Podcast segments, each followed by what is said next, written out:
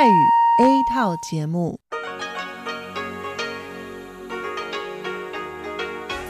ที่นี่สถานีวิทยุเรดิโอไต้หวันอินเตอร์เนชั่นแนลกลับมาฟังขณะนี้ท่านกำลังอยู่กับรายการภาคภาษาไทยเรดิโอไต้หวันอินเตอร์เนชั่นแนลหรือ RTI ออกกระจายเสียงจากกรุงไทเปไต้หวันสาธารณรัฐจีนเป็นประจำทุกวันนะครับนอกจากรับฟังทางเครื่องรับวิทยุได้แล้วยังสามารถรับฟังรายการผ่านระบบออนไลน์ได้ที่ thai.rti.org.tw หรือที่ RTI Fanpage นะครับขอเชิญติดตามรับฟังรายการของเราได้ตั้งแต่บัดนี้เป็นต้นไป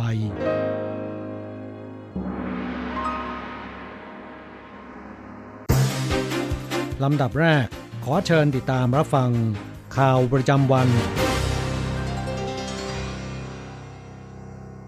สวัสดีครับคุณผู้ฟังที่เคารพข่าววันศุกร์ที่6มีนาคมพุทธศักราช2563รายงานโดยผมแสงชัยกิตติภูมิวงศ์หัวข้อข่าวที่สำคัญมีดังนี้ไต้หวันพบผู้ติดเชื้อโควิด -19 รายที่45และกำลังภาวะอาจมีผู้ติดเชื้อเพิ่มจากนักดนตรีออสเตรเลียที่มาจัดแสดงในไทเปไต้หวันจะแจกคูปองกระตุ้นเศรษฐกิจนายกรัฐมนตรีซูเจินชางชี้ว่าจะดำเนินการหลังการระบาดของโควิด -19 เริ่มผ่อนคลาย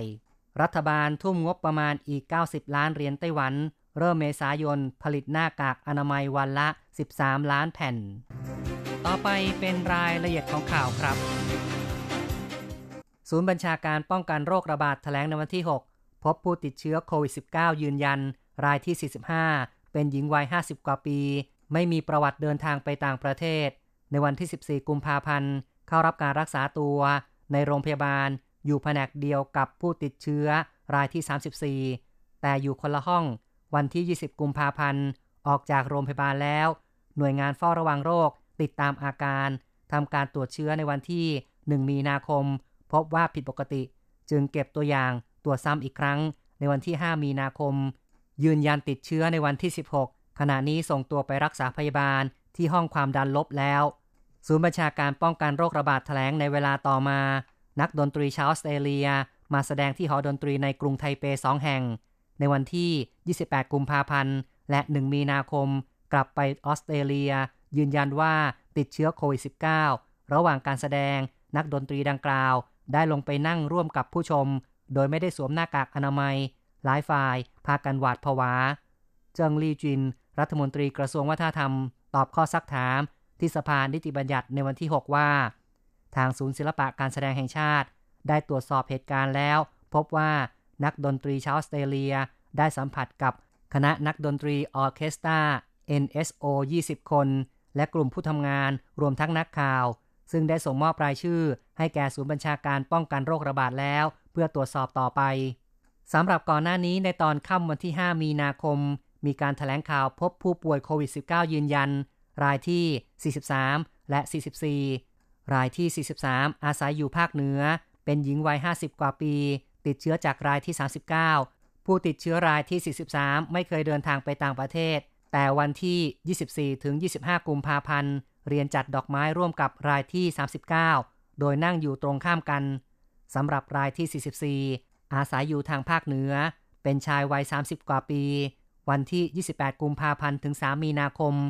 ไปเที่ยวฟิลิปปินส์กับเพื่อนในวันที่2มีนาคมมีอาการท้องร่วงวันที่3กลับถึงไต้หวันมีอาการคอแห้งอ่อนเพลียจึงไปหาหมอยืนยันติดเชื้อในวันที่5คาดว่าเป็นการติดเชื้อจากต่างประเทศต่อไปครับเพื่อกระตุ้นเศรษฐกิจหลังการระบาดของโควิด -19 กระทรวงเศรษฐกิจวางแผนแจกคูปองส่วนลดให้ประชาชนใช้จ่ายมูลค่ารวม 2,000 ล้านเหรียญไต้หวันกลุ่มองค์กรธุรกิจคาดหวังแจกให้ทันวันที่ 2-5 เมษายนในช่วงเทศกาลเชงเม้งและเรียกร้องให้เพิ่มมูลค่าของคูปองต่อกรณีนี้นายกรัฐมนตรีซูเจินชางตอบข้อซักถามที่สภานิติบัญญัติในวันที่6คูปองกระตุ้นเศรษฐกิจจะใช้เมื่อภาวะการระบาดโควิด -19 เริ่มผ่อนคลาย นายกรัฐมนตรีกล่าวว่าพวกเราจะใช้คูปองส่วนลดเพื่อกระตุ้นเศรษฐกิจเนื่องจากผลกระทบในช่วงการระบาดโรคประชาชนไม่จับจ่ายในขณะเดียวกันเป็นการเยียวยาผู้ประกอบการซึ่งได้รับความเดือดร้อนจากภาวะเศรษฐกิจซบเซาก่อนหน้านี้เซินหลงจินรัฐมนตรีกระทรวงเศรษฐการตอบข้อซักถามคณะกรรมการการเงินการคลังในวันที่4ว่า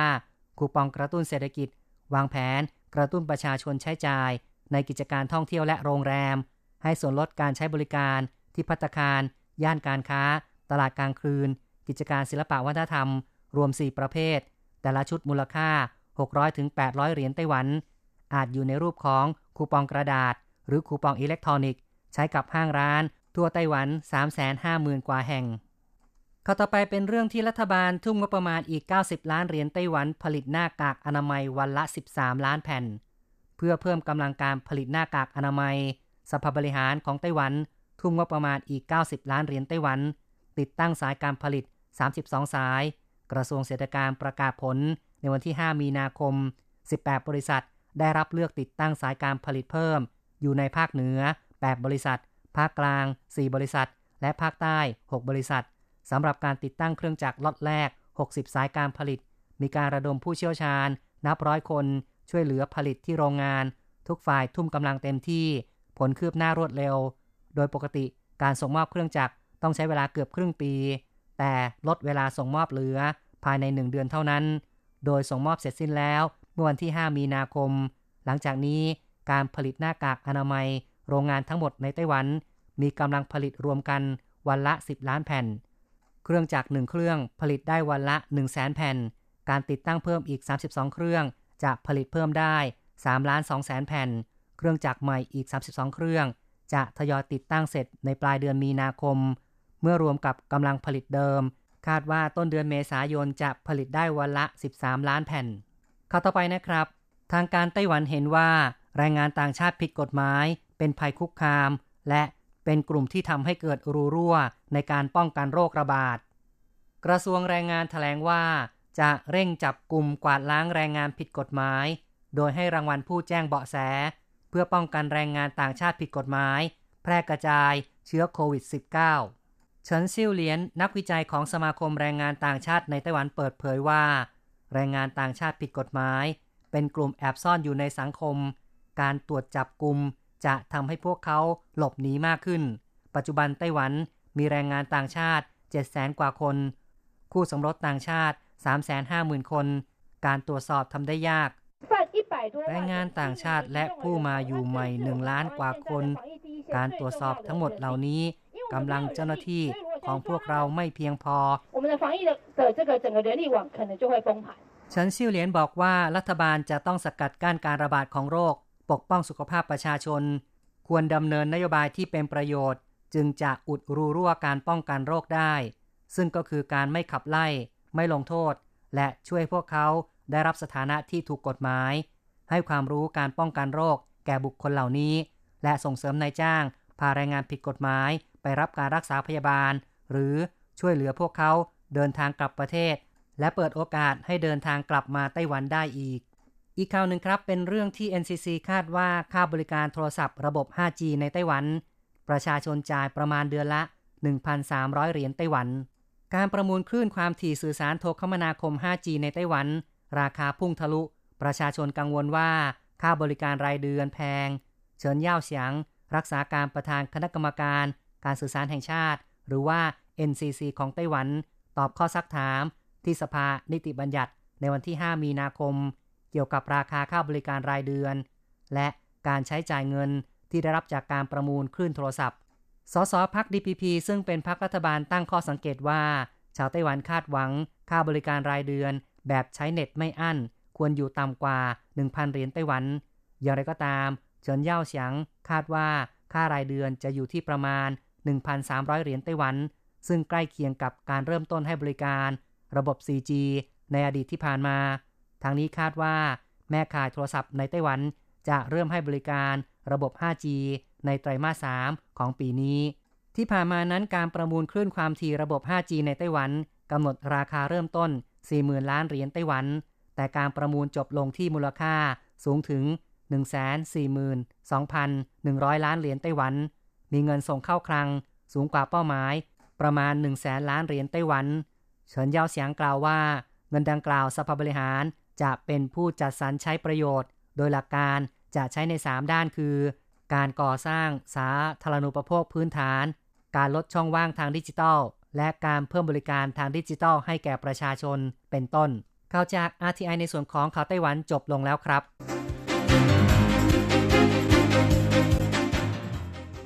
สวัสดีค่ะคุณผู้ฟัง RTI ที่เคารพทุกท่านขอต้อนรับเข้าสู่ช่วงของข่าวต่างประเทศและข่าวประเทศไทยกับดิฉันมณภรณ์ชัยวุฒิมีรายละเอียดของข่าวที่น่าสนใจดังนี้สวิตเซอร์แลนด์มีผู้เสียชีวิตจากโควิด -19 รายแรกตำรวจสวิตเซอร์แลนด์แจ้งว่ามีผู้เสียชีวิตรายแรกจากโรคติดเชื้อไวรัสโคโรนา2019หรือโควิด -19 เป็นผู้ป่วยสตรีวัย74ปีสตรีรายนี้เข้ารักษาที่โรงพยาบาลในเมืองโลซานทางตะวันตกของประเทศเมื่อวันอังคารตามเวลาในท้องถิ่นเสียชีวิตเมื่อคืนวันพุธต่อเนื่องวันพฤหัสเธอมีความเสี่ยงสูงเพราะมีโรคเรื้อรังอยู่แล้วนับเป็นผู้เสียชีวิตรายแรกของสวิตเซอร์แลนด์หลังจากพบผู้ป่วยรายแรกเมื่อวันที่25กุมภาพันธ์และพบผู้ป่วยที่ได้รับการยืนยันทั้งหมดแล้ว58คนวันศุกร์ที่แล้วสวิตเซอร์แลนด์ได้ประกาศงดจัดงานทุกงานที่มีคนเข้าร่วมไม่ต่ำกว่า 1,000 คนไปจนถึงวันที่15มีนาคมรวมถึงงาน Geneva International Motor Show ซึ่งมีกำหนดจัดขึ้นในวันที่ 5-15 มีนาคมด้วย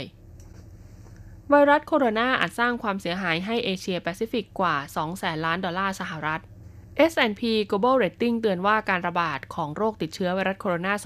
า2019หรือโควิด -19 สามารถสร้างความเสียหายให้เศรษฐกิจของภูมิภาคเอเชียแปซิฟิกมากกว่า 211,000 ล้านดอลลาร์สหรัฐหรือกว่า 6.6 ล้านบาทในปีนี้ซึ่งจะทำให้เศรษฐกิจเติบโตต่ำที่สุดในรอบกว่า1ทศวรรษรายงานระบุว่ากรณีเลวร้ายที่สุดจีนอาจมีการเติบโตไม่ถึง 3% ขณะที่ญี่ปุ่นออสเตรเลียและฮ่องกงอาจต้องจมอยู่กับภาวะถดถอย S&P คาดว่าภูมิภาคเอเชียแปซิฟิกที่เคยประเมินไว้เมื่อเดือนธันวาคมว่าจะเติบโต 4.8% จะเติบโตเพียง 4% เท่านั้นในปีนี้ซึ่งถือว่าเป็นการเติบโตต่ำที่สุดนับตั้งแต่เกิดวิกฤตการณ์การเงินโลกเมื่อปีพุทธศักราช 2551 เนื่องจากอุปสงค์ต่ำมากผู้บริโภคอยู่แต่ในบ้านเนื่องจากกลัวติดโรคขณะเดียวกันอุปทานก็มีน้อยเพราะผู้ผลิตต่างปิดโรงงานป้องกันการแพร่กระจายของโรค S&P ระบุว่าเศรษฐกิจของจีนซึ่งก่อนเกิดวิกฤตก็เผชิญกับอุปสรรคมาแล้วจะเติบโตก็เพียง 4.7% ในปีนี้ซึ่งถือว่าต่ำที่สุดในรอบ3ทศวรรษอย่างไรก็ตามกรณีเลวร้ายที่สุดจีนอาจมีการเติบโตเพียง 2.9% หากการติดเชื้อในจีนอย่างเพิ่มมากขึ้นดังนั้นจึงต้องมีการดำเนินมาตรการจำกัดไม่ให้โรคกลับมาระบาดซ้ำอีกภูฏานพบผู้ติดเชื้อโควิด -19 รายแรกในประเทศFacebook ของสำนักนายกรัฐมนตรีภูฏานโพสต์ข้อความระบุว่าพบนักท่องเที่ยวจากสหรัฐในรัฐภูฏานมีผลตรวจเป็นบวกและนับเป็นผู้ติดเชื้อโควิด -19 รายแรกของภูฏานรายงานระบุว่าชายวัย76ปีคนดังกล่าวเดินทางจากอินเดียไปถึงภูฏานเมื่อวันที่2มีนาคมและเข้ารับการรักษาในโรงพยาบาลเมื่อวันที่5มีนาคมด้วยอาการไข้และต่อมาถูกตรวจพบว่าเป็นเชื้อโควิด -19ก่อนหน้านี้ชายคนดังกล่าวเดินทางออกจากกรุงวอชิงตันเมื่อวันที่10กุมภาพันธ์และตระเวนอยู่ในอินเดียตั้งแต่วันที่21กุมภาพันธ์ถึง1มีนาคมเจ้าหน้าที่สาธารณสุขเปิดเผยว่ากำลังติดตามผู้คนอีก90คนที่ชายคนดังกล่าวได้ติดต่อด้วยในภูฏานส่วนผู้ร่วมเดินทางวัย59ปีรวมถึงคนขับรถและไกด์ที่มาด้วยกันถูกกักตัวไว้ดูอาการแล้วโดยยังไม่มีผู้ใดแสดงอาการขณะที่ชาวอินเดีย8คนที่เดินทางไปกลับด้วยเที่ยวบินเดียวกันก็ถูกกักตัวรอดูอาการแล้วเช่นกันหลังทราบผลตรวจรัฐบาลภูฏานได้ปิดพรมแดนทันทีห้ามนักท่องเที่ยวต่างชาติเข้าประเทศเป็นเวลา2สัปดาห์เพื่อจำกัดผลกระทบของโลกขณะเดียวกันก็ปิดโรงเรียนใน3พื้นที่รวมถึงในกรุงทิมพูเมืองหลวงเป็นเวลา2สัปดาห์ตั้งแต่วันนี้เป็นต้นไปต่อไปเป็นข่าวจากประเทศไทยค่ะสปสช.เร่งแก้ปัญหาลดความแออัดในห้องฉุกเฉินนายแพทย์ศักดิ์ชัยกาญจนวัฒนาเลขาธิการสำนักงานหลักประกันสุขภาพแห่งชาติหรือสปสช.ลงพื้นที่ติดตามการแก้ปัญหาลดความแออัดในห้องฉุกเฉินที่โรงพยาบาลขอนแก่นพบว่ามีการเปิดบริการ ER Extra นอกเวลาราชการคือตั้งแต่ 18:00 น.ถึง 22:00 น.ลดความแออัดในห้องฉุกเฉิน นำผู้ป่วยไม่วิกฤตฉุกเฉินเร่งด่วนมารับบริการหลังผ่านการประเมินอาการ5ระยะคือสีแดงชมพูเหลืองเขียวและขาวหากเข้าเกณฑ์วิกฤตสีเขียวและขาวจะถูกนำมารักษาที่ห้อง ER Extra ซึ่งผลการดำเนินงานตั้งแต่เดือนธันวาคมถึงเดือนกุมภาพันธ์ที่ผ่านมาพบว่าช่วยลดความแออัดและความขัดแย้งระหว่างบุคลากรในห้องฉุกเฉินกับญาติคนไข้ได้ถึง120%ซึ่งทางสปสช.อยู่ระหว่างการติดตามประมวลผลเพื่อจ่ายค่าตอบแทนให้แก่บุคลากรโดยกำหนดอัตราชดเชยค่าบริการ150 บาทต่อครั้งนายแพทย์ชันชัยจันทร์วรชัยกุลผู้อำนวยการโรงพยาบาลขอนแก่นกล่าวว่าการบริหารจัดการห้องฉุกเฉินแบบเอ็กซ์ตร้าช่วยให้บุคลากรทางการแพทย์ทำงานได้คล่องตัวมากขึ้นไม่เกิดแรงปะทะกับญาติคนไข้โดยพบว่าในห้องฉุกเฉินมักมีผู้ป่วยไม่วิกฤตเร่งด่วนเฉลี่ย30 รายต่อ4ชั่วโมงพม.ส่งเสริมคุณภาพชีวิตผู้พิการต่อยอดให้มีงานทำแล้วกว่า100,000 คนนางธนาพรพรหมสุวรรณอธิบดีกรมส่งเสริมและพัฒนาคุณภาพชีวิตคนพิการหรือพก.สังกัดกระทรวงพัฒนาสังคมและความมั่นคงของมนุษย์กล่าวว่าปัจจุบันประเทศไทยมีผู้พิการที่มาลงทะเบียนและได้รับการออกบัตรประจำตัวแล้วจำนวน 2,750,000 คนคิดเป็นร้อยละ 3.07ในจำนวนนี้เป็นคนพิการสูงอายุหรืออายุมากกว่า60ปีมากถึง 1,73,094 คนหรือคิดเป็นร้อยละ 53.71% ในกลุ่มนี้จะได้รับเงินช่วยเหลือเบี้ยคนพิการเดือนละ800 บาทและในเดือนตุลาคมนี้จะเพิ่มเป็นเดือนละ100 บาทแต่กลุ่มที่กรมให้ความสำคัญคือกลุ่มคนวัยทำงานที่มีอายุตั้งแต่ 20-60 ปีซึ่งมีมากกว่า 700,000 คนทั้งนี้กรมส่งเสริมและพัฒนาคุณภาพชีวิตคนพิการได้ดูแลคนกลุ่มนี้ด้วยการให้มาอยู่ในสถานคุ้มครองและพัฒนาคนพิการ13แห่งทั่วประเทศนอกจากจะได้เรียนรู้การใช้ชีวิตแล้วยังสอนการพัฒนาทักษะอาชีพให้เกิดความยั่งยืนโดยเป้าหมายคือต้องการให้ผู้พิการกลุ่มนี้กลับคืนสู่สังคมสามารถพึ่งพาตนเองได้ปัจจุบันได้ส่งเสริมให้ผู้พิการมีอาชีพในห้างร้านต่างๆแล้วกว่า 100,000 คนและหากผู้พิการรายใดที่ต้องการต่อยอดอาชีพของตัวเองทางพก.ก็มีทุนให้กู้ยืมโดยไม่คิดดอกเบี้ยด้วยส่วนจำนวนผู้พิการในประเทศที่ยังตกค้างและไม่ได้มาลงทะเบียนเพื่อรับสวัสดิการคาดว่าน่าจะมีอยู่อีกประมาณ 500,000 คนจึงเตรียมมาตรการให้เจ้าหน้าที่พก.ทั่วประเทศลงพื้นที่สำรวจตามชุมชนหมู่บ้านให้ผู้พิการเข้ามาอยู่ในระบบให้มากที่สุดส่วนประชาชนที่พบเห็นผู้พิการหรือผู้พิการรายใดมีปัญหาต้องการความช่วยเหลือสามารถติดต่อได้ที่สายด่วนคนพิการประชารัฐ1479หรือสายด่วนศูนย์ช่วยเหลือสังคม1300ได้ตลอด24ชั่วโมงเพื่อจะได้ส่งเจ้าหน้าที่เข้าช่วยเหลือได้อย่างทันท่วงทีข่าวสุดท้ายวันนี้เกี่ยวข้องกับการผลิตหน้ากากอนามัยนะคะกระทรวงอุตสาหกรรมเผย10 โรงงานร่วมผลิตหน้ากากอนามัยผ้าแจกฟรีนายกอบชัยสังสิทธิสวัสดิ์ปลัดกระทรวงอุตสาหกรรมกล่าวถึงความคืบหน้าการเตรียมความพร้อมเดินหน้าผลิตหน้ากากผ้าแจกประชาชน30 ล้านชิ้นแก่คนไทย10 ล้านคนโดยเฉพาะในเขตเมืองที่มีประชากรหนาแน่นอย่างกรุงเทพและปริมณฑลรวมทั้งหัวเมืองใหญ่ในต่างจังหวัดว่าขณะนี้มีบริษัทเอกชนรวม11 รายสนใจเข้าร่วมโครงการผลิตหน้ากาก30 ล้านชิ้นกับกระทรวงอุตสาหกรรมกำลังเร่งสรุปโครงการเพื่อนำเสนอเข้าสู่การพิจารณาของที่ประชุมคณะรัฐมนตรีในวันที่10 มีนาคมหลังจากนั้นจะเดินหน้าผลิตหน้ากากและแจกประชาชนส่วนผ้า 1.5 ล้านหลาที่จะใช้ผลิตหน้ากากนั้นกระทรวงอุตสาหกรรมมอบหมายให้สถาบันพัฒนาอุตสาหกรรมสิงห์ทอสำนักงานมาตรฐานผลิตภัณฑ์อุตสาหกรรมหรือสมอ.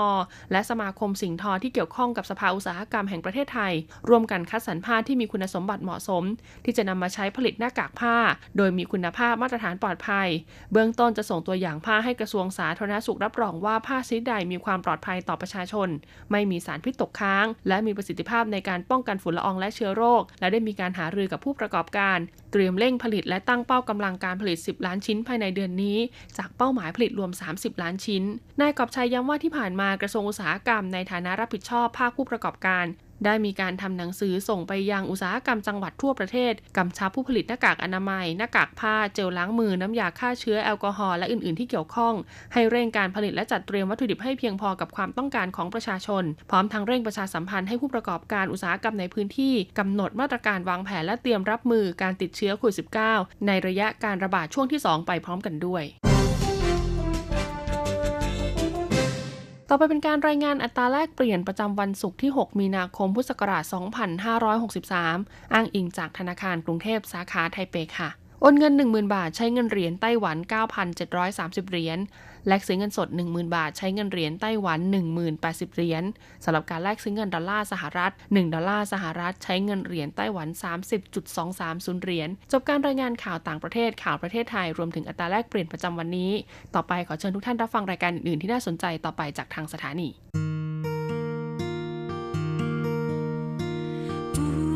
限的爱向全世界传开，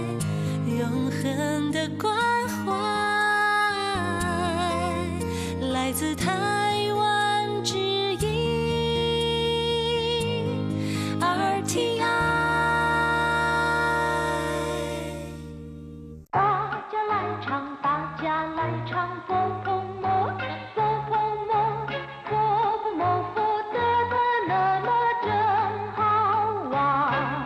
สวัสดีครับเพื่อนผู้ฟังพบกันในวันนี้เราจะมาเรียนภาคเรียนที่2บทที่6ของแบบเรียนชั้นสูงบทที่6เป๋าเฉียน2ความปลอดภัยตอนที่2ในบทเรียนที่5เราเคยเรียนเรื่องการประกันภัยมาแล้วในบทนี้จะมาเรียนเรื่องความปลอดภัยหรือที่ภาษาจีนเรียกว่าเป๋าเฉียนในภาษาจีนคำว่าการประกันภัยและความปลอดภัยเป็นคำเดียวกันนะครับขึ้นอยู่กับว่าใช้ในประโยคไหน第六课保险二课文。听邻居说，这一区最近闹小偷闹得很厉害。那你的首饰放在家里保险吗？要不要在银行租个保管箱？租保管箱不是还得付租金吗？付租金也比被偷了划算呀，更何况可以省得每天提心吊胆的。说的也是，花小钱买心安。第六课保险二บทที่6ความปลอดภัยตอนที่2ในบทนี้เป็นการสนทนากันระหว่างสองสามีภรรยานะครับภรรยาเป็นฝ่ายพูดขึ้นมาก่อนว่า听邻居说这一区最近闹小偷闹得很厉害ได้ยินเพื่อนบ้านเล่าว่าในเขตนี้หมู่นี้มีขโมยชุกชุมมาก听邻居说ได้ยินเพื่อนบ้านเล่าว่าทิ้งแปลว่าได้ยินหลิงจีก็คือเพื่อนบ้านชัวแปลว่าพูดบอกหรือว่าเล่าทิ้งหลิงจีชัวได้ยินเพื่อนบ้านเล่าว่าเจ้าอีชีเขตนี้คำว่าชีแปลว่าเขตเจ้าอีชีก็คือเขตนี้最近闹小偷闹得很厉害ระยะนี้มีขโมยชุกชุมมาก最近ก็คือระยะนี้หมู่นี้เน่าเฉาเทาเน่าเต๋อเหินลี่ไห้มีขโมยชุกชุมมากคำว่าเน่าแปลว่าคึกคักแปลว่ามีคนมากนะครับส่วนคำว่าเฉาเทาก็คือขโมยหรือว่านักย่องเบาเน่าเฉาเทาก็คือมีขโมยเน่าเฉาเทาเน่าเต๋อเหินลี่ไห้หมายความว่ามีขโมยหรือว่านักย่องเบาออกอาละวาดมากเหินลี่ไห้ก็คือสภาพการที่รุนแรงมากเรียกว่า很厉害听邻居说这一区最近闹小偷闹得很厉害ได้ยินเพื่อนบ้านเขาเล่าว่าหมู่นี้ในเขตนี้มีขโมยชุกชุมมากเมื่อภรรยาพูดขึ้นเช่นนี้ผู้เป็นสามีจึงถามว่า那你的首饰放在家里保险吗要不要在银行租个保管箱ถ้าอย่างนั้นเครื่องประดับของคุณเก็บไว้ที่บ้านปลอดภัยหรือไม่จะเช่าตู้นิรภัยของธนาคารไหม那你的首饰放在家里保险吗ถ้าอย่างนั้นเครื่องประดับของคุณเก็บไว้ที่บ้านปลอดภัยไหม那你的首饰ถ้าอย่างนั้นเครื่องประดับของคุณ首饰ก็คือเครื่องประดับจำพวกเครื่องเพชรสร้อยคอทองคำเป็นต้นเรียกว่า首饰放在家里保险吗เก็บไว้ที่บ้านปลอดภัยหรือ要不要在银行租个保管箱จะเช่าตู้นิรภัยของธนาคารหรือไม่要不要แปลว่าจะเอาหรือไม่在银行租个保管箱เช่าตู้นิรภัยของธนาคาร银行เราเรียนไปแล้วนะครับแปลว่าธนาคาร租个保管箱เช่าตู้นิรภัย租แปลว่าเช่า保管箱แปลว่าตู้เซฟหรือว่าตู้นิรภัยความจริงแล้วคำว่าเป๋ากวนแปลว่าช่วยดูแลรับฝากสิ่งของและช่วยดูแลด้วยโดยธนาคารนอกจากจะทำธุรกรรมทางด้านการเงินแล้วนะครับยังบริการให้เช่าตู้เหล็กซึ่งจะรวมอยู่ในห้องที่มีการดูแลรักษาอย่างแน่นหนานะครับตู้เหล็กเหล่านี้ก็แบ่งออกเป็นหลายขนาดด้วยกันตามแต่ราคาซึ่งก็มีตั้งแต่500ถึง 2,000 เหรียญจีนต่อปีนะครับเพื่อบริการให้ลูกค้านำสิ่งของมีค่าเนี่ยไปเก็บไว้ในตู้เรียกว่าเป๋ากวนเชียง แปลว่าตู้เซฟหรือว่าตู้นิรภัย要不要在银行租个保管箱จะเช่าตู้เซฟในธนาคารหรือไม่ฝ่ายภรรยาเมื่อได้ยินเช่นนี้ก็ย้อนถามว่าจูเป๋ากั่นเชียง不是还得付租金吗เช่าตู้เซฟต้องจ่ายค่าเช่าไม่ใช่หรือจูเป๋ากั่นเชียงเช่าตู้เซฟหรือเช่าตู้นิรภัย不是还得付租金吗ต้องจ่ายค่าเช่าไม่ใช่หรือคำว่าจูจินแปลว่าค่าเช่านะครับจูเป๋ากั่นเชียง不是还得付租金吗เช่าตู้เซฟต้องจ่ายค่าเช่าไม่ใช่หรือฝ่ายสามีตอบว่าฟู่จูจิน也比被偷了划算呀更何况可以省得每天提心吊胆的เสียค่าเช่าดีกว่าถูกขโมยนะยิ่งกว่านั้นยังไม่ต้องหวาดผวาทุกวันฟู่จูจินแปลว่าจ่ายค่าเช่า也比被偷了划算呀ยังดีกว่าถูกขโมยนะ被偷了แปลว่าถูกขโมยขวาส่วนดีกว่าคุ้มกว่า也比被偷了划算呀ดีกว่าถูกขโมยนะ更何况可以省得每天提心吊胆的ยิ่งกว่านั้นยังไม่ต้องมาหวาดผวาทุกวัน更何况แปลว่ายิ่งกว่านั้น可以省得แปลว่าสามารถหลีกเลี่ยงได้หรือไม่จำเป็นหรือไม่ต้อง每天提心吊胆的อกสั่นขวัญแขวนทุกวันหรือหวาดผวากันทุกวันฝ่ายภรรยาเห็นด้วยบอกว่า说的也是花小钱买心安ที่พูดก็ถูกเหมือนกันใช้เงินเล็กน้อยซื้อความสบายใจ说的也是เห็นด้วยกับที่พูดหรือว่าที่พูดก็ถูกเหมือนกัน花แปลว่าจ่าย小钱แปลว่าเงินจำนวนไม่มากใหม่แปลว่าซื้อซินอันความสบายใจ花小钱买心安จ่ายเงินเล็กน้อยเพื่อซื้อความสบายใจครับผู้ฟังหลังจากทราบความหมายของคำสนทนาในบทนี้แล้วต่อไปขอให้เปิดไปที่หน้า28ของแบบเรียนเราจะไปเรียนรู้คำศัพท์ใหม่ๆในบทเรียนนี้ศัพท์คำที่1หลินจุยแปลว่าเพื่อนบ้านหรือว่าบ้านใกล้เรือนเคียงเฉพาะคำว่าหลินก็มีความหมายว่าเพื่อนบ้านอยู่แล้วนะครับอย่างเช่นว่าหลินกัวแปลว่าประเทศใกล้เคียง远亲不如近邻ญาติที่อยู่ห่างไกลย่อมจะสู้เพื่อนบ้านที่อยู่ใกล้ไม่ได้ส่วนคำว่าจุยแปลว่าอยู่แปลว่าอาศัยเมื่อนำมารวมกับคำว่าหลินเป็นหลินจุยมีความหมายว่าเพื่อนบ้านหรือคนที่อยู่ใกล้บ้านบ้านใกล้เรือนเคียงนะครับศัพท์คำที่สองเน่าเฉาเทาแปลว่าเกิดมีขโมยคำว่าเน่าแปลว่าเสียงเจี๊ยวจ้าวแปลว่าทะเลาะก่อกวนหรือแปลว่าเกิดก็ได้นะครับอย่างเช่นว่าเน่าเช่าว่าเกิดเรื่องตลกหรือว่าปล่อยไก่หรือเกิดเรื่องเสียหน้าเรียกว่าเน่าเช่าว่าเปียเน่าล่ะอย่าทะเลาะกันหรืออย่าก่อความวุ่นวายอีกเลยเรียกว่าเปียเน่าล่ะส่วนคำว่าเฉาเทาแปลว่าขโมยหรือนักย่องเบาแต่ถ้าเป็นโจรนะครับในภาษาจีนเรียกว่าเฉียงเต้าศัพท์คำที่สาม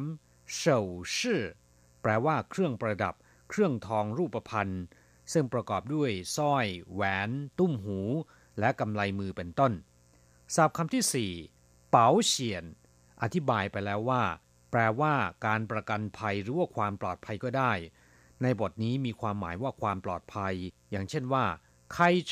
最保险的方法就是保持安全距离วิธีการขับขี่รถยนต์ที่ปลอดภัยที่สุดก็คือรักษาระยะห่างกับรถคันอื่นศัพท์คำต่อไปจูจินแปลว่าค่าเช่าคำว่าจูก็คือเช่าจินก็คือทองหรือว่าเงินทองเช่นว่าฝังวูจูจินก็คือค่าเช่าบ้านศัพท์คำต่อไปขวาส่วนแปลว่าคุ้มค่าคุ้มทุนหรือไม่เข้าเนื้อเช่นว่าผิงยี่ปูกวยเหินขวาส่วนราคาไม่แพงคุ้มค่ามากศัพท์คำสุดท้ายถีซินเตี้ยวตันแปลว่าอกสั่นขวัญแขวนหรือหวาดผวานะครับอย่างเช่นว่า司机是新手使得大家提心吊胆的โชเฟอร์เป็นมือใหม่ทุกคนต่างก็อกสั่นขวัญผวาเราจะกลับมาพบกันใหม่ในบทเรียนถัดไปสวัสดีครับ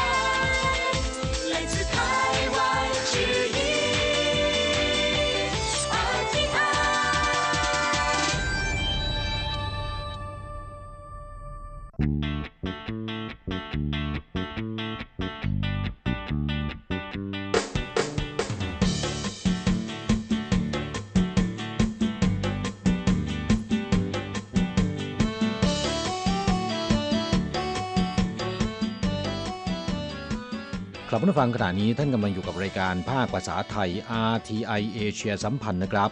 ลำดับต่อไปขอเชิญติดตามรับฟังข่าวคราวและความเคลื่อนไหวด้านแรงงานต่างชาติในไต้หวันในช่วงขุนพลแรงงานไทย现在进行台湾地区有关外籍移工的新闻。为解决缺工的问题，移工政策松绑，农工营造业并进。跨国劳动力政策协商咨询小组会议通过农业移工名额再增加1600人，营造业移工申请门槛也松绑。彰滨工业区也首获产业移工外展示办计划。ครับผู้ฟังช่วงนี้มาฟังข่าวคราวด้านแรงงานต่างชาติในไต้หวันกันนะครับอันดับแรกมาดูการผ่อนปรนนโยบายแรงงานต่างชาติของไต้หวันโดยจะเปิดให้นำเข้าแรงงานภาคการเกษตรการผลิตและก่อสร้างมากกว่า 2,000 คนเพื่อแก้ปัญหาขาดแคลนแรงงานนะครับเมื่อวันที่25กุมภาพันธ์ที่ผ่านมานี้ที่ประชุมคณะกรรมการที่ปรึกษาและหารือนโยบายแรงงานต่างชาติกระทรวงแรงงานไต้หวันมีมติอนุมัติให้ขยายการนำเข้าแรงงานต่างชาติโดยในภาคการเกษตรเปิดให้นำเข้าเพิ่มอีก 1,600 คนจากที่อนุญาตไปแล้วเมื่อเดือนเมษายน 2562 จำนวน 800 คนรวมเป็น 2,400 คนครอบคลุมไปยังฟาร์มเพาะเลี้ยงกล้วยไม้ฟาร์มเพาะเห็ดสวนผักฟาร์มปศุสัตว์อื่นๆที่นอกเหนือจากฟาร์มโคนมและเพาะเลี้ยงสัตว์น้ำทดลองเปิดให้นิคมอุตสาหกรรมจางปินในเมืองจางฮั่ว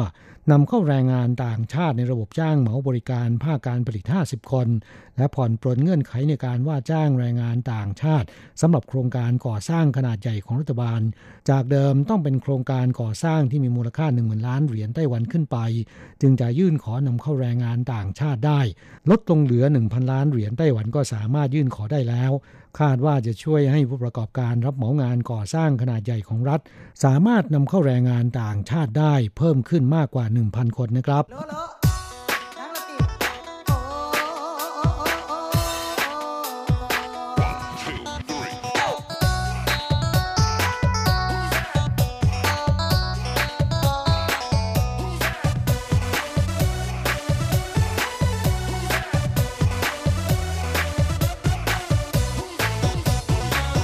กลับมาฟังเรามาดูการอนุญาตให้นำเข้าแรงงานภาคการเกษตรเพิ่มอีก 1,200 คน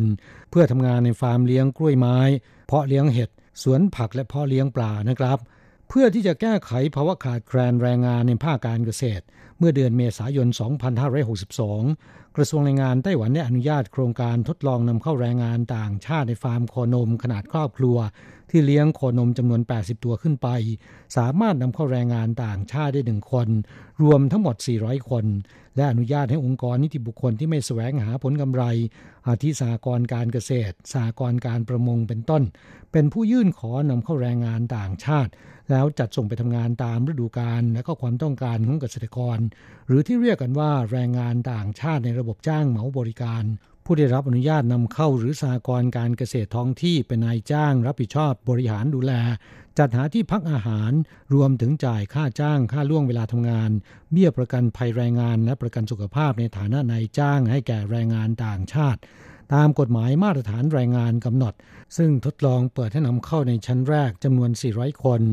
ขณะนี้แรงงานภาคเกษตรทั้ง2รายการนะครับมีการนำเข้าแรงงานต่างชาติแล้วประมาณ20 คนเป็นแรงงานไทยทั้งหมดนะครับอย่างไรก็ตามกิจการอื่นในภาคการเกษตรซึ่งขณะนี้ประสบความเดือดร้อนอย่างหนักจากภาวะขาดแคลนแรงงานเช่นกันนะครับต่างก็เรียกร้องขอนำเข้าแรงงานต่างชาติหลังผ่านการพิจารณาแล้วที่ประชุมคณะกรรมการที่ปรึกษาและหารือนโยบายแรงงานต่างชาติกระทรวงแรงงานไต้หวันได้มีมติอนุมัติให้ขยายการนำเข้าแรงงานต่างชาติเปิดให้นำเข้าเพิ่มอีก 1,600 คนรวมกับที่อนุญาตไปแล้ว 800 คนรวมเป็น 2,400 คนครอบคลุมไปยังฟาร์มเพาะเลี้ยงกล้วยไม้ฟาร์มเพาะเห็ดสวนผักฟาร์มปศุสัตว์อื่นๆนอกจากฟาร์มโคนมที่อนุมัติไปก่อนหน้านี้แล้วและการเพาะเลี้ยงสัตว์น้ำหลังครบ1 ปีแล้วนะครับจะมีการประเมินหากผลเป็นที่น่าพอใจก็จะเปิดให้นำเข้าเป็นการถาวรต่อไปนะครับกลับมาฟังจากสถิติของคณะกรรมการการเกษตรซึ่งมีฐานะเทียบเท่ากระทรวงเกษตรของไต้หวันพบว่าภาคการเกษตรขาดแคลนแรงงานระยะยาว 7,484 คนแรงงานระยะสั้น 120,000 คน นายเฉียเจี้ยนจงผู้อำนวยการสำนักงานบริหารแรงงานข้ามชาติกรมพัฒนากำลังแรงงานกระทรวงแรงงานไต้หวันกล่าวว่าขณะนี้กระทรวงแรงงานอนุมัติคำร้องขอนำเข้าแรงงานต่างชาติของนายจ้างที่เป็นเจ้าของฟาร์มโคนมและจ้างเหมาบริการภาคการเกษตรไปแล้ว30คน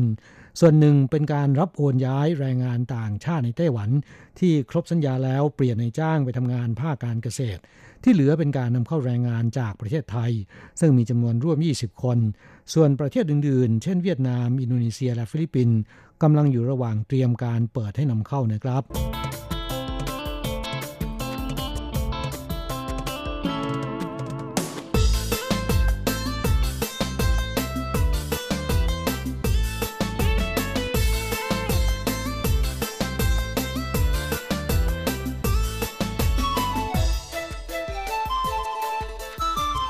กลับมาฟังหลังจากอนุมัตินำเข้าแรงงานต่างชาติในระบบจ้างเหมาบริการภาคการเกษตรเพื่อจัดส่งไปทำงานกับเกษตรกรที่มีความต้องการตามฤดูกาลเพาะปลูกในลักษณะของงานจ้างเหมาบริการแล้วนะครับกระทรวงแรงงานได้อนุมัติข้อเสนอของกระทรวงเศรษฐกิจทดลองเปิดให้ผู้ประกอบการในนิคมอุตสาหกรรมจางปินในเมืองจางฮั่วที่ได้รับใบสั่งซื้อสินค้าและต้องการว่าจ้างแรงงานต่างชาติเร่งด่วนระยะแรกจำนวน50คนนะครับถือเป็นการเปลี่ยนแปลงนโยบายการนำเข้าแรงงานต่างชาติครั้งใหญ่สุดในรอบ28ปีนับตั้งแต่เปิดให้ผู้ประกอบการภาคการผลิตในไต้หวันนำเข้าแรงงานต่างชาติได้เมื่อปีพุทธศักราช2535เป็นต้นมานะครับตามแผนการของกระทรวงเศรษฐกิจที่ได้รับอนุมัติจากกระทรวงแรงงานระบุว่าสำนักงานบริหารนิคมอุตสาหกรรมจางปินจะเป็นผู้คัดเลือกองค์กรนิติบุคคลที่ไม่แสวงหาผลกำไรเป็นผู้ยื่นขอนำเข้าแรงงานต่างชาติรวมถึงเป็นนายจ้างจ่ายค่าจ้างและบริหารดูแลแรงงานต่างชาติจากนั้นจัดส่งไปทำงานตามโรงงานที่มีแรงงานต่างชาติอยู่แล้วแต่มีความจำเป็นเพื่อผลิตสินค้าล็อตใหญ่ตามใบสั่งซื้อเร่งด่วนซึ่งเป็นผลจากสงครามการค้าระหว่างสหรัฐและจีนแผ่นดินใหญ่มีใบสั่งซื้อบางส่วนสั่งซื้อมายังผู้ประกอบการในไต้หวันแต่ละครั้งจัดส่งแรงงานต่างชาติไปทำงานได้3เดือนนานสุดไม่เกิน6เดือนโดยขั้นแรกอนุมัติให้ทดลองนำเข้าแรงงานต่างชาติจำนวน50คนก่อนนะครับทั้งนี้กระทรวงเศรษฐกิจประเมินว่าปัจจุบันนายจ้างต้องจ่ายต้นทุนการว่าจ้างแรงงานต่างชาติแต่ละคนที่ 35,000 เหรียญไต้หวันซึ่งประกอบด้วยค่าจ้างตามอัตราค่าจ้างขั้นต่ำ 23,800 เหรียญค่าบริหารดูแลรวมอาหารที่พัก 6,500 เหรียญเบี้ยประกันภัยแรงงานประกันสุขภาพส่วนที่นายจ้างต้องรับผิดชอบ 2,900 เหรียญและการชำระเงินเข้ากองทุนเพื่อความมั่นคงในการทำงานของแรงงานท้องถิ่น 2,000 เหรียญต่อคนแต่ระบบจ้างเหมาบริการจะช่วยให้นายจ้างที่มีความจำเป็นสามารถว่าจ้างแรงงานต่างชาติได้มากกว่าโควต้าที่ได้รับแต่ไม่ต้องจ่ายเงินเข้ากองทุนเพื่อความมั่นคงในการทำงานที่สูงขึ้นตามระบบซื้อโควต้าแรงงานต่างชาติซึ่งต้องจ่ายเพิ่ม 3,000 ถึง 7,000 เหรียญไต้หวันต่อการว่าจ้างแรงงานต่างชาติ1คนต่อเดือนและเหตุที่เริ่มทดลองในนิคมอุตสาหกรรมจางปินก่อนเนื่องจากผู้ประกอบการในนิคมอุตสาหกรรมแห่งนี้ประสบกับภาวะขาดแคลนแรงงานรุนแรงยิ่งฤดูกาลที่มีการสั่งซื้อสินค้าล็อตใหญ่และเร่งด่วนทำให้ผู้ประกอบการเดือดร้อนอย่างหนักเพื่อแก้ไขปัญหาดังกล่าวและไม่ให้ถูกมองว่าหาผลประโยชน์แข่งกับภาคเอกชนจึงให้สำนักงานบริหารนิคมอุตสาหกรรมเป็นผู้คัดเลือกองค์กรนิติบุคคลที่ไม่แสวงหาผลกำไรเป็นผู้นำเข้าบริหารดูแลและรับผิดชอบค่าจ้างของแรงงานต่างชาตินะครับ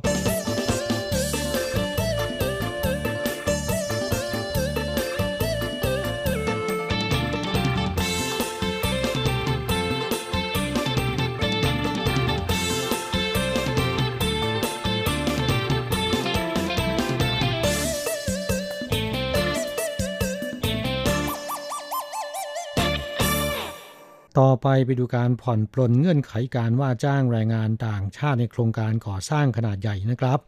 จากการที่โครงการก่อสร้างขนาดใหญ่ของรัฐตามกฎระเบียบเดิมจะต้องมีมูลค่าโครงการ 10,000 ล้านเหรียญไต้หวันขึ้นไปโครงการส่วนประกอบจะต้องมีมูลค่าไม่ต่ำกว่า 1,000 ล้านเหรียญไต้หวันขึ้นไปจึงจะมีคุณสมบัติในการยื่นขอนำเข้าแรงงานต่างชาติได้ทำให้โครงการก่อสร้างขนาดใหญ่ของรัฐหลายโครงการเนื่องจากมูลค่าโครงการไม่ถึง 10,000 ล้านเหรียญไต้หวันถูกผู้รับเหมาเมินไม่มีใครไปประมูลนะครับเพราะกลัวว่าจะไม่มีแรงงานโครงการก่อสร้างอาจจะล่าช้าถูกปรับ จึงทำแผนพัฒนาสะดุดหลายโครงการหลังจากผู้ประกอบการเรียกร้องมานานนะครับในที่สุดเมื่อวันที่25กุมภาพันธ์ที่ผ่านมานี้ที่ประชุมคณะกรรมการที่ปรึกษาและหารือนโยบายแรงงานต่างชาติก็ได้อนุมัติยกเลิกกฎระเบียบเดิมผ่อนปรนให้โครงการที่มีมูลค่า 1,000 ล้านเหรียญไต้หวันขึ้นไปก็มีสิทธิ์ยื่นขอนำเข้าแรงงานต่างชาติได้แล้วนะครับกรมพัฒนากำลังแรงงานแถลงว่าตามกฎระเบียบเดิมโครงการก่อสร้างขนาดใหญ่ของรัฐหากต้องการนำเข้าแรงงานต่างชาติจะต้องเป็นโครงการก่อสร้างที่มีมูลค่า 10,000 ล้านเหรียญไต้หวันขึ้นไปและโครงการส่วนประกอบจะต้องมีมูลค่าไม่ต่ำกว่า 1,000 ล้านเหรียญไต้หวันอีกทั้งระยะเวลาก่อสร้างไม่เกิน1ปี6เดือนแต่ที่ผ่านมาการยืนยันคุณสมบัติ 10,000 ล้านเหรียญไต้หวันค่อนข้างจะลำบากจึงอนุมัติตามข้อเสนอของคณะกรรมการการโยธาสาธารณะไต้หวันยกเลิกข้อกำหนดเดิมอนุญาตให้โครงการส่วนประกอบที่มีมูลค่า 1,000 ล้านเหรียญไต้หวันขึ้นไปก็มีสิทธิ์ยื่นขอได้แล้วนะครับคาดว่าจะทำให้โครงการก่อสร้าง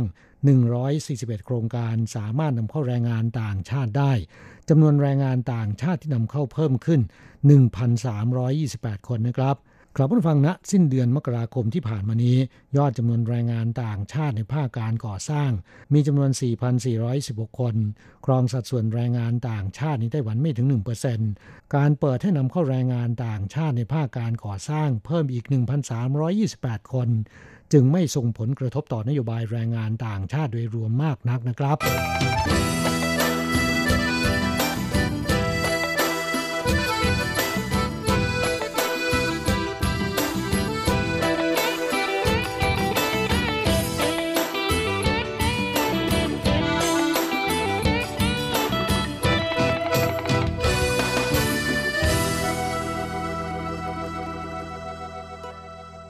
ต่อไปเป็นความห่วงกังวลที่แรงงานต่างชาติผิดกฎหมายจะกลายเป็นช่องโหว่การป้องกันโรคนะครับผู้อนุบาลอินโดนีเซียผิดกฎหมายป่วยเป็นโรคโควิด -19 รายที่32ของไต้หวัน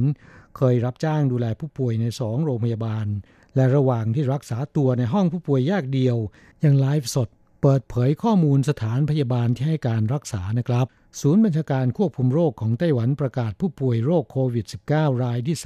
32เป็นแรงงานหญิงอินโดนีเซียอายุประมาณ30ปี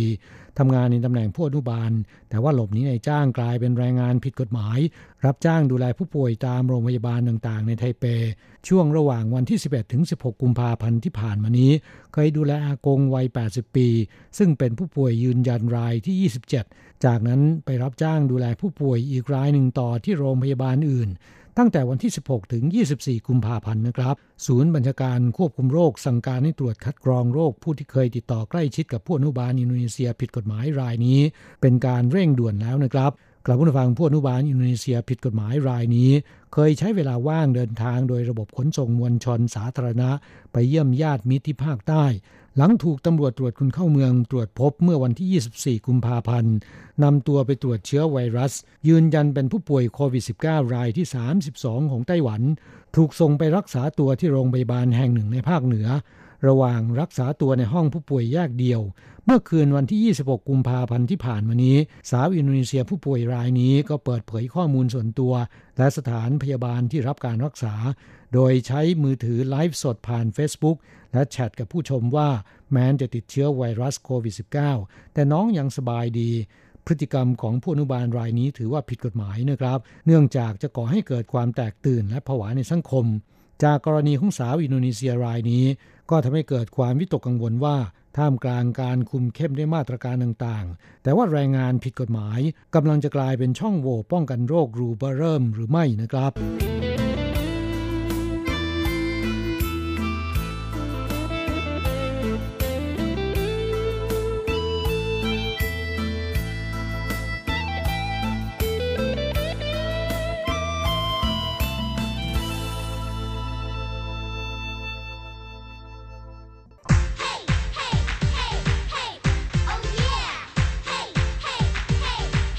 อยากรู้ไหมไต้หวันมีอะไรดีขยับเข้ามาสิจะบอกให้กับอะไรๆในไต้หวันเวอร์ชันเดี่ยวไมโครโฟน สวัสดีครับคุณฟังทุกท่านลาสำหรับสัปดาห์นี้อะไรๆในไต้หวันก็กลับมาพบกับคุณฟังแล้วเช่นเคยลาสำหรับสัปดาห์นี้นะครับแหมบรรยากาศทั้งในไทยแล้วก็ไต้หวันนั้นก็ยังคง อยู่ภายใต้ความมาคุนะอันเนื่องมาจากเจ้าโควิด -19 อยู่เหมือนเคยโดยเฉพาะยิ่งเราๆท่านๆที่อยู่ในไต้หวันนั้นก็คงจะลุ้นพอสมควรนะกับช่วงสัปดาห์ที่ผ่านมานี้นะครับเพราะว่าทางกระทรวงสาธารณสุขไทยนั้นตอนแรกก็มีการประกาศว่าจะบังคับนะให้ผู้ที่เดินทางจากพื้นที่เสี่ยง9เขตประเทศนะเข้าประเทศไทยนั้นต้องกักตัวเอง14วันนะโดยในจำนวนนั้นก็มีไต้หวันอยู่ด้วยนะฮะแต่ว่าพอออกประกาศมาปุ๊บก็มีการยกเลิกนะเสร็จแล้วก็รอประกาศใหม่ก็รอหลายวันมากเลยนะก่อนที่ล่าสุดเมื่อช่วงเย็นๆของวันพฤหัสที่ผ่านมานั้นก็มีการออกประกาศใหม่มาทดแทนแล้วนะโดยในส่วนของพื้นที่เสี่ยงที่กระทรวงสาธารณสุขไทยประกาศออกมานั้นก็มีเพียงแค่ใน4ประเทศเท่านั้นนะก็คือเขตประเทศจีนที่รวมฮ่องกงแล้วก็มาเก๊านะฮะตามมาด้วยเกาหลีใต้นะฮะลาอิหร่านแล้วก็อิตาลีในขณะที่ชื่อของไต้หวันนั้นก็หลุดจากลิสต์ไปนะฮะก็เชื่อว่าคงจะเป็นอะไรที่ทำให้เราๆท่านๆนั้นเกิดความรู้สึกโล่งอกโล่งใจไปได้พอสมควรนะเพราะจริงๆจะว่าไปแล้วสถานการณ์ในไต้หวันนั้นก็คงจะต้องเรียกได้ว่าอยู่ในระดับที่เอาอยู่นะฮะแม้ว่าในส่วนของตัวเลขจำนวนผู้ติดเชื้อนั้นจะพอๆกับบ้านเราโดยจะน้อยกว่าหน่อยๆนะฮะคือบ้านเราอยู่ที่47นะฮะณวันพฤหัสนะฮะแล้วก็ไต้หวันนั้นก็อยู่ที่44ในขณะที่ยอดผู้เสียชีวิตนั้นก็เท่ากันที่1รายนะฮะและจากสถานการณ์ณปัจจุบันนี้ก็คงจะต้องยอมรับว่ารัฐบาลของทั้งสองแห่งนั้นค่อนข้างจะเอาอยู่ในระดับหนึ่งเลยทีเดียวนะฮะในส่วนของไต้หวันเนี่ยก็ต้องยอมรับในการตัดสินใจอย่างฉับไวนะฮะแล้วก็ฉุบฉับมากๆส่วนหนึ่งก็น่าจะมาจากการที่ไต้หวันเองเคยผ่านประสบการณ์ตอนที่มีโรคซาร์ระบาดหนักๆในประเทศมาแล้วนะฮะก็เลยทำให้รู้ว่าสิ่งที่จะขาดแคลนหนักมากเลยก็คือหน้ากากอนามัยนะฮะซึ่งในตอนแรกที่โควิด -19 เริ่มทำท่าระบาดนะช่วงก่อนตรุษจีนนั้นทางรัฐบาลไต้หวันก็เลยสั่งห้ามส่งออกหน้ากากอนามัยนะฮะทันทีทันใดเลยทีเดียวพร้อมกันนั้นหลังจากที่เห็นท่าไม่ดีว่าเริ่มมีคนกักตุนหน้ากากอนามัยนะทางรัฐบาลก็เลยประกาศเรียกเก็บจากโรงงานเลยนะครับแล้วก็ขอดึงมาเป็นคนขายเองเลยนะฮะพร้อมกับจัดโควต้าให้กับประชาชนเบ็ดเสร็จเลยทีเดียวนะในช่วงแรกก็คือคนละ2แผ่นนะต่อ7วันแล้วก็ค่อยๆขยายมาเรื่อยๆนะฮะโดยการที่ทางรัฐบาลเองก็ลงทุนนะลงทุนเองด้วยนะครับในการซื้อเครื่องจักรมาติดตั้งในโรงงานผลิตหน้ากากอนามัยเพิ่มขึ้นนะฮะถึง60รายการผลิตพร้อมกับมีการเพิ่มเป็น90รายในภายหลังนะเพิ่มขึ้นมาอีก30ก็ทำให้ทางรัฐบาลนั้นก็ตั้งเป้าเอาไว้เลยนะว่าจะสามารถผลิตเต็มกำลังนะได้วันละ12ล้านแผ่นนะโดยเชื่อว่านะมาสัปดาห์หน้านี้ในไต้หวันเนี่ยก็สามารถที่จะซื้อหน้ากากอนามัยได้ในราคาแผ่นละ5บาทนะแล้วก็ซื้อได้คนละ5แผ่นต่อ7วันซึ่งก็ถือว่าช่วยแก้ปัญหาให้กับประชาชนได้มากเลยทีเดียวนะแต่ส่วนหนึ่งก็ต้องยอมรับนะว่าที่ไต้หวันสามารถทำได้แบบนี้เนี่ยเป็นเพราะว่ามีการวางระบบในส่วนของระบบประกันสุขภาพที่ค่อนข้างจะดีนะอยู่ในระดับดีมากเลยทีเดียวก็ว่าได้เพราะอย่างนิตยสาร CEO World ของอเมริกาก็ยกให้ระบบประกันสุขภาพของไต้หวันนั้นเป็นระบบที่ดีที่สุดในโลกและด้วยความที่มีระบบดีๆแบบนี้นี่เองนะทางรัฐบาลก็เลยสามารถจำกัดการซื้อได้นะฮะโดยการให้ผู้ซื้อทุกคนนั้นจะต้องนำบัตรประจำตัวของผู้ประกันสุขภาพเนี่ยไปซื้อที่ร้านขายยาที่อยู่ในเครือข่ายของกองทุนประกันสุขภาพนะหรือที่เรียกกันในไต้หวันกันจนติดปากด้วยภาษาจีนว่าเจี้ยนเป่าแบบร้านยาเนี่ยพอเราเข้าคิวซื้อใช่ไหมครับก็เขาจะแปะอยู่แล้วนะฮะว่าเขาจะเริ่มขายกี่โมงแล้วก็บางร้านเนี่ยก็จะบอกเลยว่าให้มารับบัตรคิวได้กี่โมงนะฮะแล้วก็มารับของกี่โมงอะไรประมาณอย่างนั้นนะฮะก็แต่ละร้านซึ่งบรรดาร้านขายยาเหล่านี้ที่ขายหน้ากากอนามัยนั้น ไม่ได้กำไรจากการขายหน้ากากอนามัยนะครับเพราะว่ารัฐบาลเก็บเงินรายได้จากการขายทั้งหมดเนี่ยเข้าคลังแผ่นดินคือไม่อยากให้มีการมาฉวยโอกาสนะฮะโกงราคากันแบบที่เห็นกันดาดดื่นโดยทั่วไปนะฮะและบทเรียนของไต้หวันนั้นก็ทำให้หลายๆประเทศรวมทั้งประเทศไทยนะฮะนำไปปฏิบัติแล้วก็ดำเนินรอยตามเหมือนกันนะฮะอย่างเช่นในเรื่องของการห้ามการส่งออกหน้ากากอนามัยและมาตรการคัดกรองรวมไปถึงมาตรการกักกันต่างๆนะที่ทางรัฐบาลนั้นเอาจริงมากๆนะฮะเชื่อว่าคุณผู้ฟังหลายท่านน่าจะเห็นข่าวที่เมืองไทยนะสื่อที่เมืองไทยก็ลงกันเยอะทาง RTI ก็มีลงข่าวนี้นั่นก็คือข่าวที่มีชายหนุ่มนะที่จังหวัดซินจูเนี่ยโดนทางรัฐบาลนั้นสั่งปรับเงินถึง1ล้าน NT นะฮะข้อหาที่ว่าเจ้าตัวนั้นถูกสั่งให้กักกันตัวเองอยู่ที่บ้านแต่ว่าไม่ยอมนะกลับไปเที่ยวนู่นเที่ยวนี่แถมยังมาไทเปอีกต่างหากก็เลยเป็นอะไรที่ทางรัฐบาลนั้นก็ต้องการจะเชือดไก่ให้ลิงดูอยู่แล้วนะเหมือนกับในช่วงแรกที่ไต้หวันทำการเข้มงวดในเรื่องของการนำเข้าเนื้อสัตว์โดยเฉพาะสินค้าจากเนื้อหมูนะฮะและเนื้อสัตว์ชนิดอื่นๆที่เป็นสัตว์บกนะครับก็โดนกันเป็นแถบๆนะตอนนั้นแม้แต่กัปตันขับเครื่องบินนะของสายการบินไต้หวันเองนะที่แบบตอนเช้าซื้อซาลาเปานะจากเซเว่นกินไม่หมดนะฮะกินไปครึ่งเดียวแล้วก็เก็บไว้ในกระเป๋าของตัวเองแล้วก็บินขับเครื่องบินนะฮะออกไปนอกประเทศขากลับมาลืมไปว่าในกระเป๋าของตัวเองนั้นมีซาลาเปาอยู่ปรากฏว่าโดนตรวจเจอที่หน้าด่านนะก็หมดข้ออ้างนะฮะโดนไปเต็มๆนะครับ 200,000 NTหลังจากนั้นเป็นต้นมาแม่ก็เชื่อว่าเราท่านๆที่เดินทางนะครับก็เริ่มรู้ว่าเขาเอาจริงใช่ไหมฮะแล้วเราก็ไม่กล้าที่จะขนกันมาแล้วนะฮะหลายคนคงเลิกขนหมูหยองอะไรกันเลยนะใช่ไหมฮะอย่างสมัยก่อนเนี่ยก็มีหลายคนนะฮะแต่แถวนี้เนี่ยชอบขนไส้กรอกหมูแฮมหมูหยองหมูแผ่นอะไรอย่างเงี้ยฮะก็มันอร่อยใช่ไหมฮะของบ้านเรามันถูกปากมากกว่าก็จะขนติดกลับมาด้วยอะไรประมาณนี้เวลากลับไปเมืองไทยก็ไม่กล้าแล้วนะฮะเดี๋ยวนี้แหมกระเป๋านั้นมีแต่ของที่ผ่านได้จริงๆนะฮะชัวร์ว่าผ่านได้เขาเอ็กซเรย์กระเป๋าทุกใบนะครับทั้งกระเป๋าถือนะฮะแล้วก็รวมจนถึงกระเป๋าสัมภาระนั้นก็จะมีสุนัขนะฮะคอยตรวจซึ่งก็เห็นได้ชัดทีเดียวนะฮะว่าการบังคับใช้กฎหมายอย่างเข้มงวดนั้นก็ช่วยให้สังคมนั้นอยู่ในระเบียบที่ดีนะฮะได้เป็นอย่างดีเลยทีเดียวนะครับแล้วก็เลยนี่แหละนะครับแม่ก็เลยเป็นอะไรที่ทำให้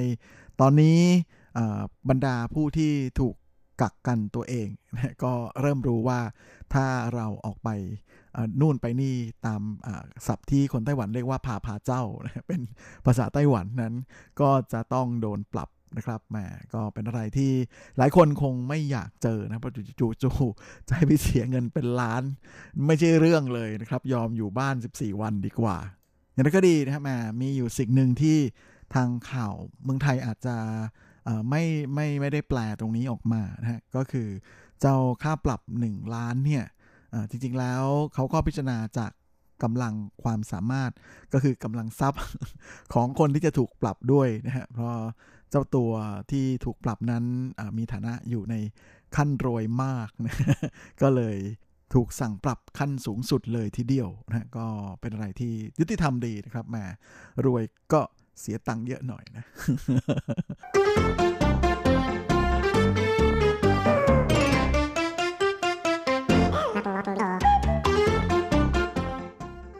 ครับและในส่วนของธีระพาไปเที่ยวสัปดาห์นี้แหมเมาเรื่องโควิดซะยาวนะฮะแต่ว่ายังไงก็ไม่ลืมพาไปเที่ยวอยู่แล้วนะครับแหมสัปดาห์นี้เนี่ยก็เป็นอะไรที่ขอบอกเลยว่าเจียอี้นั้นกำลังปังมากๆเลยครับแหมใครที่อยู่เจียอี้ถือว่าเป็นโชคดีของคุณทีเดียวนะฮะตอนนี้เจ้าดอกสีเหลืองๆของฟงหลิงมู่ซึ่งมีชื่อภาษาอังกฤษว่าเป็นโกลเด้นเบลนะฮะระฆังทองหรือมีชื่อเรียกอีกชื่อหนึ่งนะฮะว่าทาเบเบียนะฮะซึ่งเป็นดอกไม้ประจำชาติของบราซิลนะฮะมีปลูกเยอะที่แถวเจียอี้นะฮะช่วงนี้กำลังบานสะพรั่งสีเหลืองอร่ามแบบแหมตระการตาแบบสุดๆไปเลยโดยในเจียอี้นั้นจะมีจุดชมดอกฟงหลิงมู่นะฮะหรือเจ้าทาเบเบียนี้3แห่งด้วยกันนะฮะแต่ละแห่งนั้นก็ เป็นแบบอลังวังเวอร์มากๆนะฮะแห่งแรกที่อยากจะหยิบมาแนะนำนั้นก็จะอยู่ที่อำเภอไท่เป่านะฮะในเขตจังหวัดเจียอี้บนทางหลวงหมายเลขเจีย61นะฮะที่จะไปทางถนนซีเป่ยชุนลู่นะฮะซึ่งก็จะอยู่ใกล้ๆกับศาลเจ้าฟู่ซิงกงนะฮะตรงนี้เนี่ยจะเป็นถนนที่มีความยาวถึง1กิโลเมตรนะครับมา1กิโลเมตรที่มีแต่ดอกไม้สีเหลืองๆนะฮะต้นทาเบเบียสูงปรี๊ดแล้วก็ออกดอกสีเหลืองเต็มต้นนะฮะเป็นซากุระสีเหลืองประมาณอย่างนั้น นะฮะใครนึกภาพไม่ออกก็ขอให้นึกภาพของชมพูพันทิพย์นะฮะแต่ว่าไม่มีใบเขียวๆเลยครับเป็นชมพูพันทิพย์แต่มีสีเหลืองครับแม่ออกสไตล์อย่างนั้นนะครับแล้วก็บานสะพรั่งเต็มสองข้างทางเลยทีเดียวเหลืองอร่ามแบบสวยอลังวังเวอร์มากๆอีกจุดหนึ่งนะครับที่เป็นจุดชมดอกทาบิเบียดังๆนะฮะก็คือที่บริเวณริมสะพานสิงเจียเตี้ยวเฉียวซึ่งก็จะอยู่ใกล้ๆกับศาลเจ้าฉือเสวียนกงและอีกจุดหนึ่งนั้นก็จะเป็นถนนเลียบแม่น้ำปาจั่งซีนะฮะบริเวณสะพานจินหุยเฉียวซึ่งทั้ง3จุดนี้นะฮะช่วงนี้ก็กำลังทยอยเข้าสู่ช่วงพีคแล้วนะฮะของการไปชมดอกไม้นะครับตอนนี้จริงๆถ้าคุณฟังได้ชมข่าวในไต้หวันนะก็จะมีการนำภาพของเจ้าฟงหลิงมู่นะฮะดอกสีเหลืองเนี่ยมาฉายในช่วงจบของข่าวกันเป็นประจำเลยทีเดียวเพราะว่ามันกำลังบานสวยมากๆเลยนะฮะและนอกจากนี้นะครับแม่ที่เจียอี้ช่วงนี้ก็บอกแล้วว่าปังมากนะฮะก็ยังเป็นช่วงที่ดอกเฟื่องฟ้ากำลังบานสะพรั่งเหมือนกันนะฮะที่บริเวณบึงเหรินอี้ถันซึ่งตั้งอยู่ริมทางหลวงหมายเลข127นะฮะในเขตตำบลฟานลู่เซียงของจังหวัดเจียอี้นะฮะแม้จริงๆฟังชื่อเฟื่องฟ้าหลายคนอาจจะไม่เชื่อว่ามันจะสวยมากแต่ลองไปดูเฟื่องฟ้าที่นี่นะฮะขอบอกเลยว่ามันบานแบบสวยมากๆออกมาเป็นแพรเป็นแถบๆเลยนะครับทั้งสีแดงสีชมพูสีขาวสลับซับซ้อนกันมาสวยงามเลยทีเดียวซึ่งอันนี้เป็นจุดเช็คอินของดอกเฟื่องฟ้าที่มีชื่อในภาษาจีนนะว่าจิ๋วชงเก๋อเป็นจุดเที่ยวแบบลึกลับนะคนไม่ค่อยรู้ใครที่อยากจะหานั้นก็สามารถหาวัดอี้เต๋อซื่อที่อยู่บริเวณบึงเหรินอี้ถันนะของเจียอี้ได้เลยและนอกจากนี้ในตัวเมืองเจียอี้นะฮะอำเภอเมืองจังหวัดเจียอี้หรือเจียอี้ซื่อที่ถนนหมิงจูลู่ก็จะมีพระอาทิตย์ตกลับขอบฟ้าที่แบบแหมตกลงบริเวณกลางถนนนะฮะโดยมีตึกอยู่2ข้างนะฮะเป็นวิวแบบเดียวกับที่แมนฮัตตันประมาณอย่างนั้นนะฮะคล้ายๆกันนะฮะก็มีหลายคนทีเดียวชอบไปถ่ายภาพพระอาทิตย์ตกในเมืองแบบนี้นะฮะใครที่สนใจก็ล็อกเวลาไว้เลยครับวันที่10 11และ12มีนาคมที่จะถึงนี้3วันนะครับตั้งแต่เวลาประมาณ 5:30 นตอนเย็นนะไปจนถึง 6:00 นนะฮะจะมีโอกาสได้เห็นพระอาทิตย์ตกระหว่างตึกสองข้างนะฮะที่อยู่ข้างแนวถนนเราคนรักการถ่ายภาพทั้งหลายนะฮะแม่ช่วงนี้เจียอี้ปังมากๆนะไม่น่าพลาดจริงๆมีให้ตั้งหลายแบบนะทั้งดอกสีเหลืองๆนะฮะของทาเบเบียนะฮะตามมาด้วยทะเลดอกเฟื่องฟ้านะฮะแล้วก็ยังมีพระอาทิตย์ตกแบบที่เรียกกันว่าแมนฮัตตันเฮนช์นะฮะมาอันนี้เป็นเจียอี้เฮนช์ก็ไปลองตามล่าถ่ายภาพกันได้นะครับค